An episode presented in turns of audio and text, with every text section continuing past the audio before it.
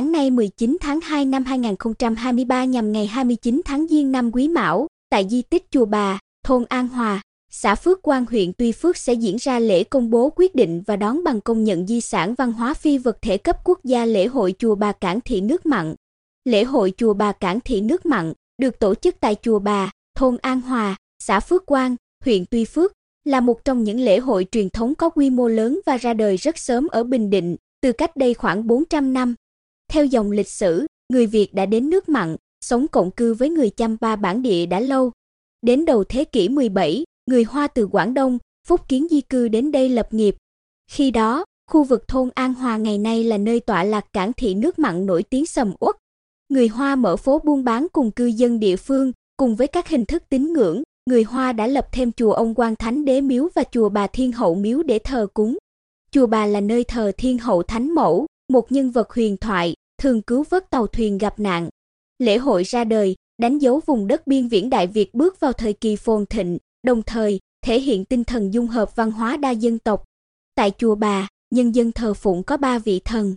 Thiên hậu Thánh Mẫu được suy tôn như một phụ nữ đức hạnh, có lòng hiếu thảo, đức hy sinh và lòng nhân ái xả thân vì mọi người. Bà chúa thai sanh bảo sản là hiện thân của ước vọng sinh sôi, duy trì nòi giống. Tượng thành hoàng được thờ bên trái chính điện, là biểu tượng hóa của lòng biết ơn tổ tiên tạo lập cơ nghiệp, ước vọng bình an, mưa thuận gió hòa, mùa màng tươi tốt, cuộc sống ấm no, hạnh phúc. Có thể thấy, các vị thần trong tín ngưỡng Việt Hoa được thờ chung trong cùng một ngôi chùa nói lên tinh thần dung hợp văn hóa, tín ngưỡng của cộng đồng dân cư địa phương, biểu thị tinh thần đoàn kết cộng đồng. Theo nhà nghiên cứu Nguyễn Xuân Nhân, mặc dù các vị thần có nguồn gốc từ người Hoa nhưng chịu sự cai quản của thành hoàng bản xứ. Điều đó chứng tỏ xu hướng chủ đạo của văn hóa Việt và xu hướng này tạo ra bản sắc Việt trong sinh hoạt tín ngưỡng, lễ hội của cộng đồng.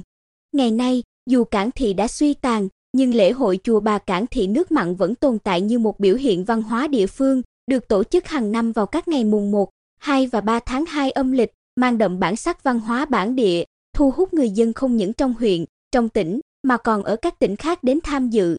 Điểm đặc biệt của lễ hội này so với nhiều lễ hội trong nước là người dân địa phương thắp đèn lồng vào các ngày lễ, nhiều nhà chuẩn bị đồ ăn, thức uống trong nhà để sẵn sàng chào đón, chia sẻ với khách thập phương đến với lễ hội và xem đây như cái Tết quan trọng thứ hai trong năm, chỉ sau Tết Nguyên đán.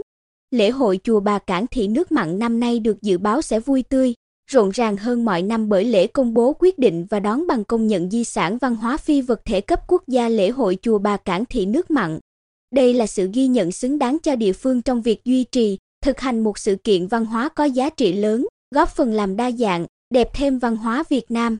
Lễ hội năm nay được tổ chức với quy mô lớn. Sau phần lễ, phần hội có nhiều hoạt động hấp dẫn như biểu diễn múa lân, múa đèn, biểu diễn tuồng, mở hội bài trò dân gian, thi đấu bóng chuyền nam, bóng chuyền nữ, thi các trò chơi dân gian như đập ấm, bịt mắt bắt vịt, biểu diễn võ cổ truyền.